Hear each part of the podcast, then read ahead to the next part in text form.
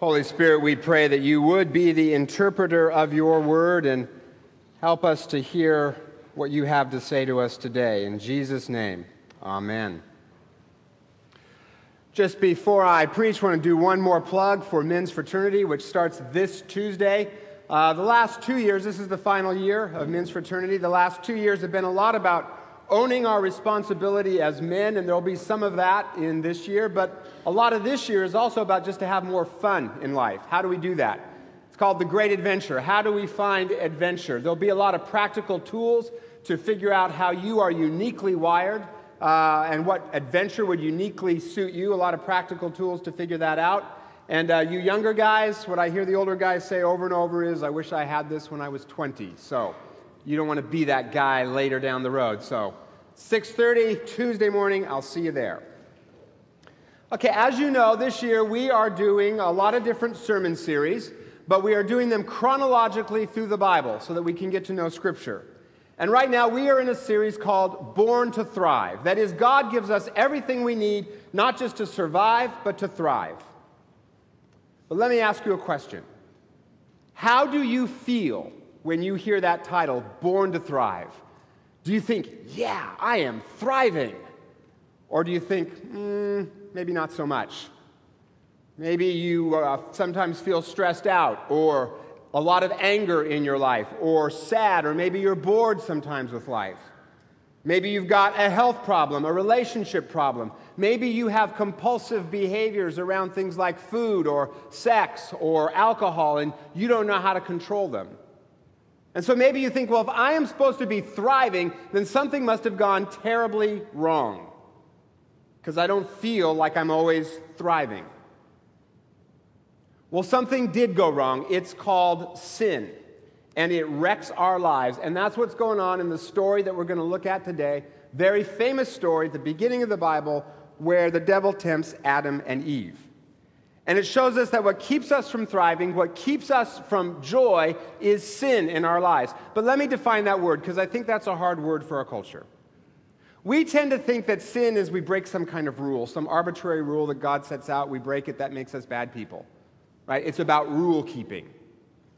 Someone just told me that they overheard their nine year old son trying to memorize the bicycle safety rules, and he was saying them over and over to himself, you know, ride on the right hand side of the road, use hand signals. And then he said, and remember, most important, Presbyterians always have the right of way. so you're in the right church, right? Good to know. Good to be Presbyterian, right? We kind of tend to think of sin like that, that it's about rule keeping. But sin, that is not a biblical perspective at all. Sin is not about breaking or keeping rules. Sin is about breaking relationships from a biblical point of view relationship with God and relationship with each other. And we see that in the name of the one who tempts us. The Bible gives him two names Satan and the devil. This is very important. The word Satan means the accuser, the word devil means to divide. That is, Satan is the one who makes false accusations against God to convince us to divide ourselves from Him. And then after we have sinned, he turns around and accuses us, which causes us to feel shame, so we hide from God, further dividing ourselves from Him. He accuses to divide. And then all kinds of terrible things happen. We end up with wrecked marriages, wrecked friendships. We hurt others. We end up feeling stress, shame, guilt, not to mention poverty, war, all kinds of problems in our world. Sin wrecks our lives. But the good news is, Jesus gives us the power to overcome the temptations and the lies of the devil so that we can thrive. But to do that, we have to understand how the tempter works. So let's look at this story one verse at a time. The Bible says that Satan came to Adam and Eve in the form of a serpent and said, Did God really say you must not eat from the tree that is in the garden? Is that what God said? Not quite. Here's what God actually said God said, You are free to eat from any tree in the garden, but you must not eat from the tree of the knowledge of good and evil, for when you eat of it, you will certainly die.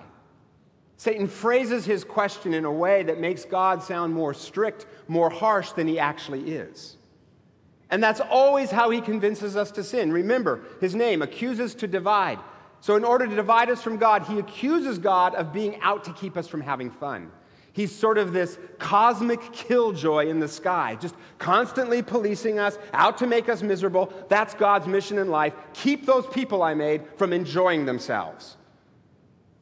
So, the best way to resist temptation is just to remember that God is good and that He wants us to thrive.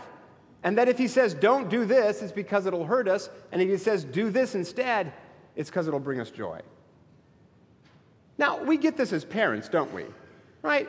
As parents, we are not bent on keeping our kids from having fun, right? They think so, but we're not. We want them to thrive, right? So we say, do these things because it'll help you in life. Don't do this because it'll hurt you. Right? We get it as parents, we just don't get it as people. We think, I don't need God to tell me what to do. I'm an adult. Right. Sure you are. This week I was trying to discipline my son, and he made a face at me, so you know what I did? I made a face back. because I'm an adult, right? we think we're so grown up. So we think things like, well, I know what's best for me. And so we start thinking things like, maybe like, well, sex outside of marriage, who cares if it diminishes sex because it unites bodies and not souls? Who cares if it breaks hearts because we're making promises with our bodies that we're not ready to keep? I know what's best for me. Unforgiveness, who cares? It feels good. That person deserves it. Who cares if it eats me up with rage? Who cares what God says? I'm an adult. I know what's right. I know what's best for me. I'm going to do things my way. Really? Well, don't you think that the one who designed you knows better how you work than you do? I've said this before, but the designers of my car tell me I need to put oil in the engine to make it run. Now, I could say, ah, I know better, you know, it's probably just a conspiracy to get me to buy oil. I'm not going to do that. But my car would break, right? You see, the issue here is who do you trust to know what's better for you? You or the one who made you, your father who loves you? Well, Eve's not so sure. So, this is what Eve, Eve goes on and she says, Well, God did say you must not eat fruit from the tree that's in the middle of the garden, and you must not touch it, or you'll die. Did God say that? But there was no fine print about not touching in God's command, right? Eve is adding to God's command, making him stricter than he actually was. She's already bought into the devil's lie that God is out to get her and keep her from having fun. She's already buying the lie. While back at dinner, we were telling our kids to eat carefully so that they don't choke. And my six year old daughter said, Yeah, I don't want to choke to death. It's better to die God's way when He decides to kill you Himself.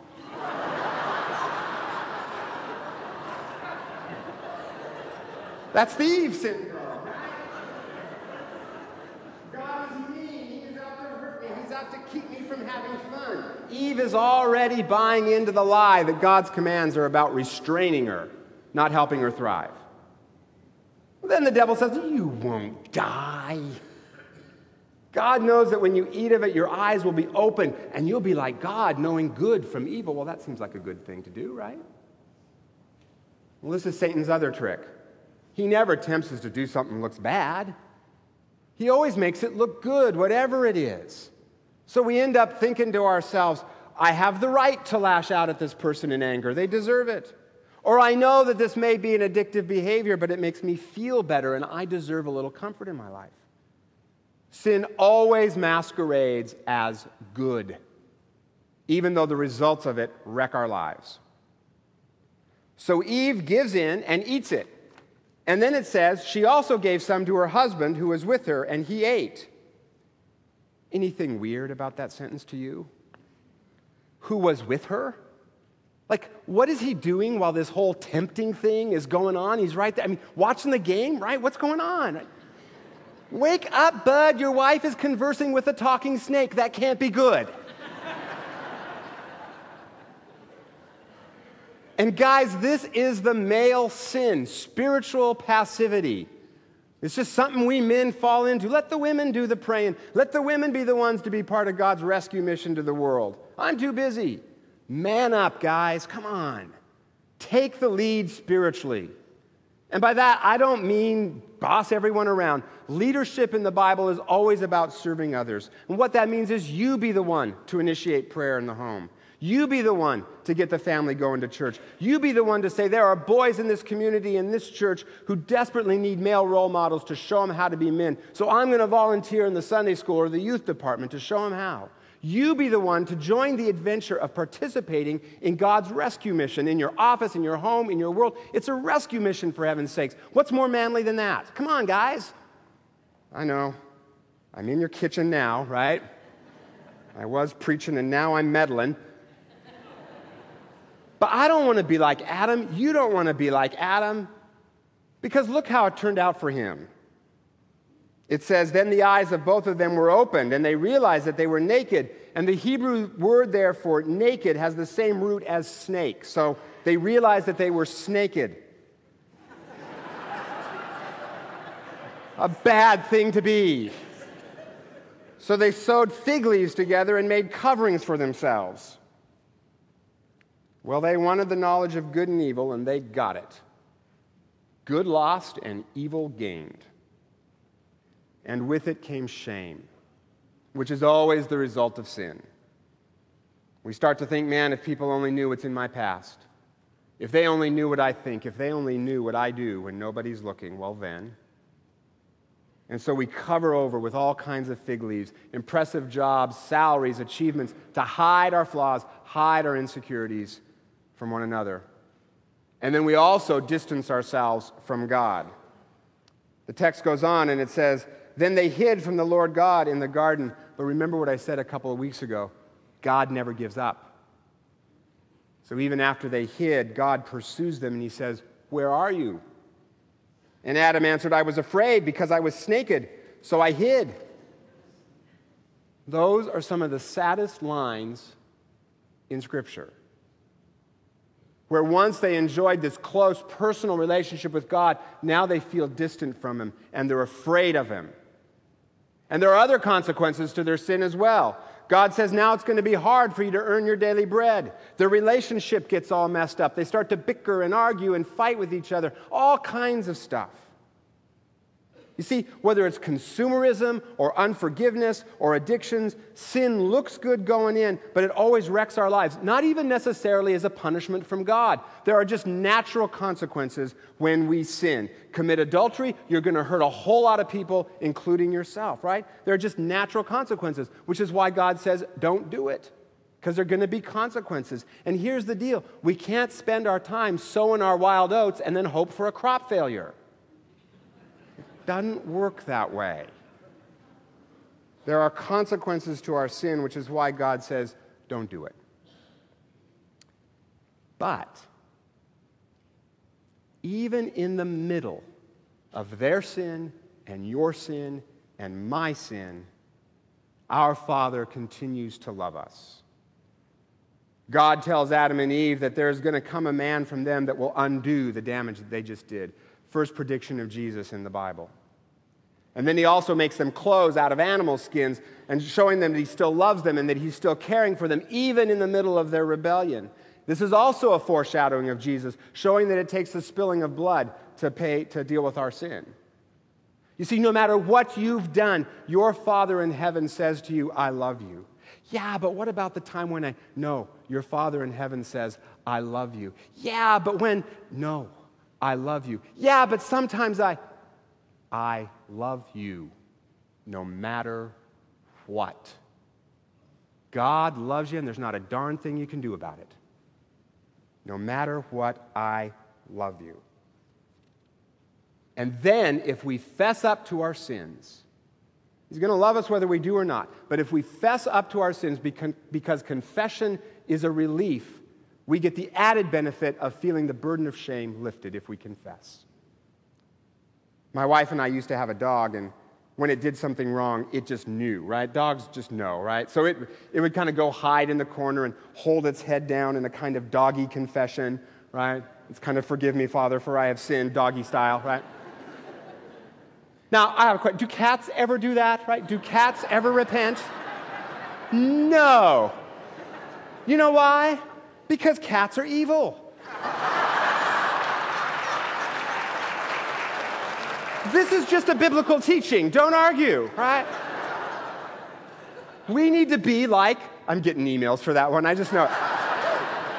We need to be like dogs, right? Because confession brings relief from the shame we feel. There's a priest named Brennan Manning who tells a story of a 26 year old man who came to him for counseling. And, and this young man, he was addicted to drugs. He'd had six marriages already. And as he was talking, Manning listened and was trying to figure out what to say. He was thinking, should I quote to him the doctrines of the church? Should I get him to go to confession? Should I tell him how to annul his marriages? But when Manning finally opened his mouth, the only thing that came out was he said to him, I have a word from you from your brother Jesus. Welcome home.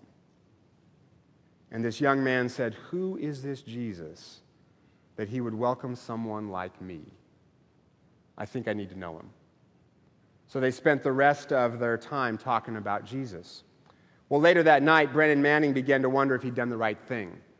Shouldn't I maybe have been harder on him to teach him a lesson so he wouldn't do it again? And he was kind of agonizing about this. And finally, he just blurted out, Lord Jesus, forgive me for being too merciful to a sinner.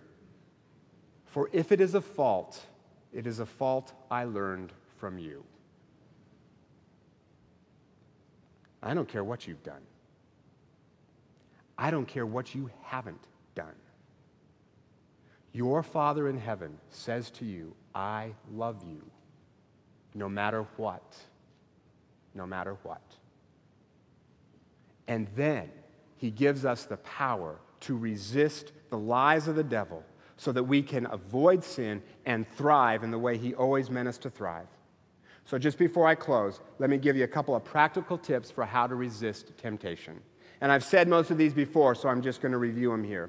First, when you are tempted, ask this simple question. Whenever you face temptation, stop yourself and ask, Who do I trust?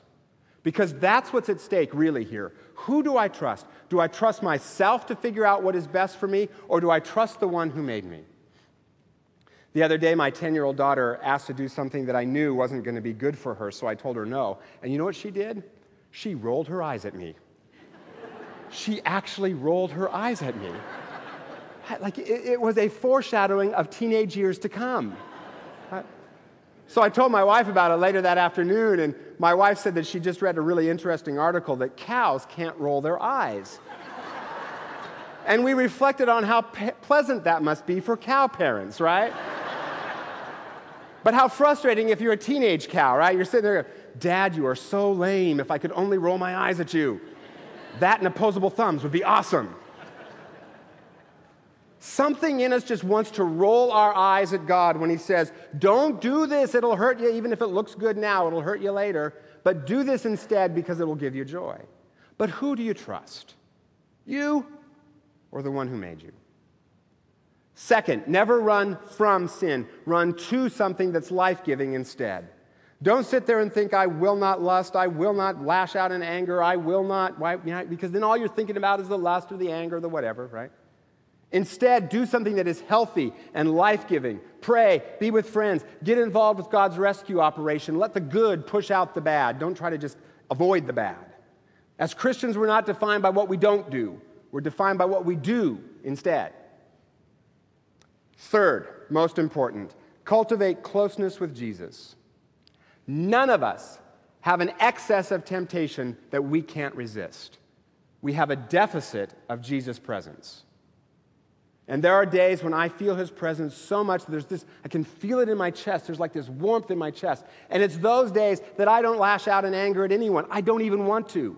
It's those days that I can walk past Victoria's Secret in the mall and not even steal a glance sideways, not even a little one, honest.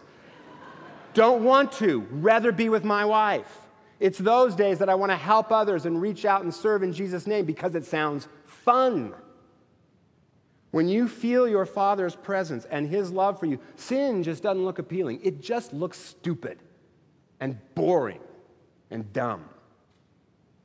So pray, come to worship, listen for those thoughts that are God's thoughts speaking to you. Ask to be close to Him.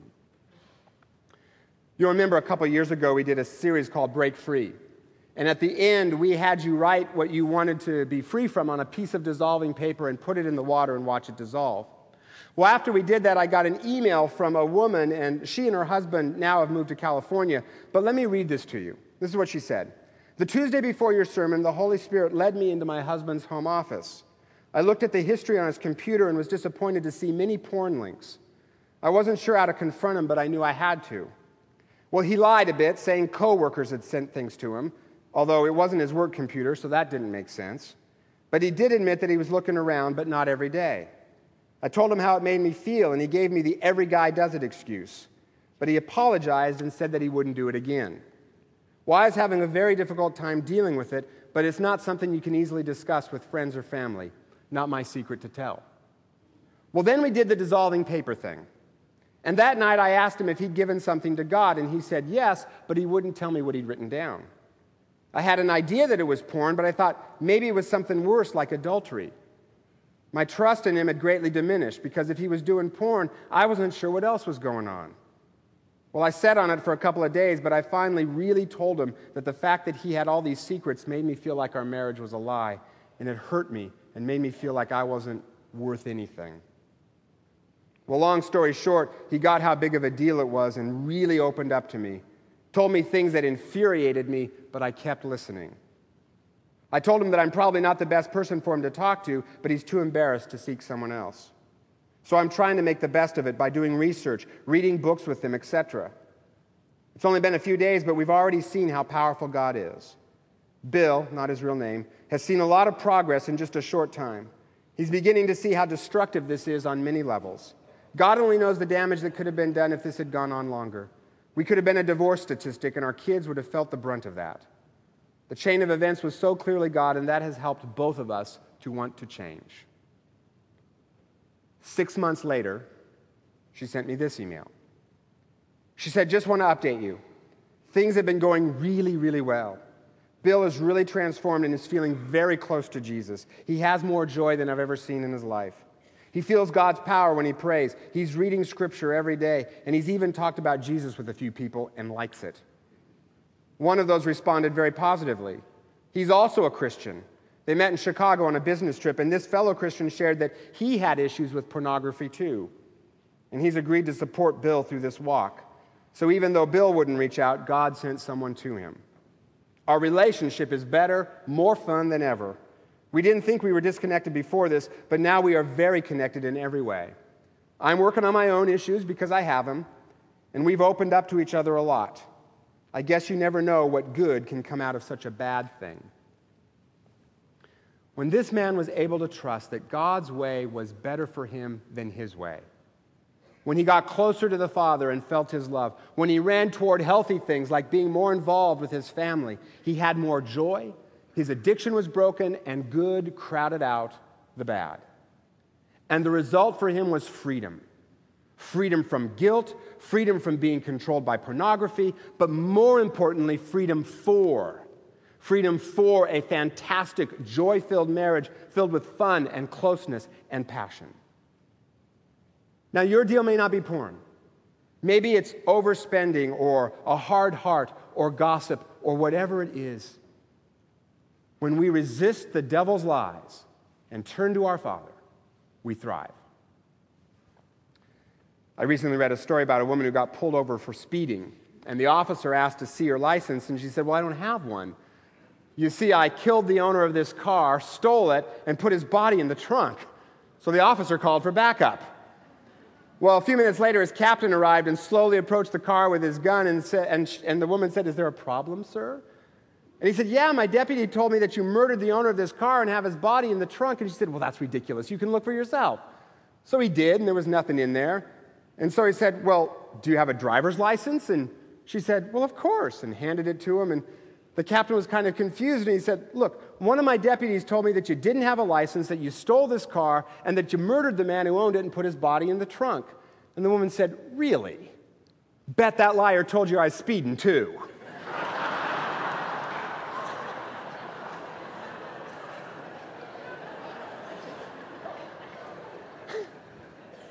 The devil is like that, casting doubt on the goodness and the trustworthiness of God. that he is out to keep us from having fun. So we better take matters into our own hands, but when we do, the results wreck our lives and steal our joy. So who do you trust? You or your father who loved you so much, he came himself in the person of Jesus to find you when you'd wandered away from him. This story says that after she was tempted, Eve took the fruit and ate it. Take and eat, the two verbs that describe your sin. Take and eat. Sound familiar? Same two words Jesus uses at the Last Supper when he says to his disciples, This is my body given for you. Take and eat. In his death and resurrection, Jesus reverses the effects of the fall and uses the same two verbs that did us in to save us. And the Bible says that Jesus was tempted by the devil on many occasions, one time in particular in the desert. It's a sort of do over of the story we just read. Only this time, Jesus resists and the devil flees. And Jesus says if we only ask him, he will give us that same power to resist temptation. We have to cooperate with it, but he will give us that power. So who do you trust? You or your Father in heaven who says to you, no matter what you've done, no matter where you've been, no matter what, I love you. Now, follow me, and you will thrive. More than enough, with plenty left over. So, Jesus, we come to you, I come to you confessing that we are loaded with sin. But we know that you are quick to forgive. And so we thank you for that, and we ask for your power to see the devil's lies for what they are lies, and trust you in all of your goodness, and follow you into the amazing future you have for us. And we can't do it on our own, Jesus, but with you we can. So we turn to you. In your name, amen.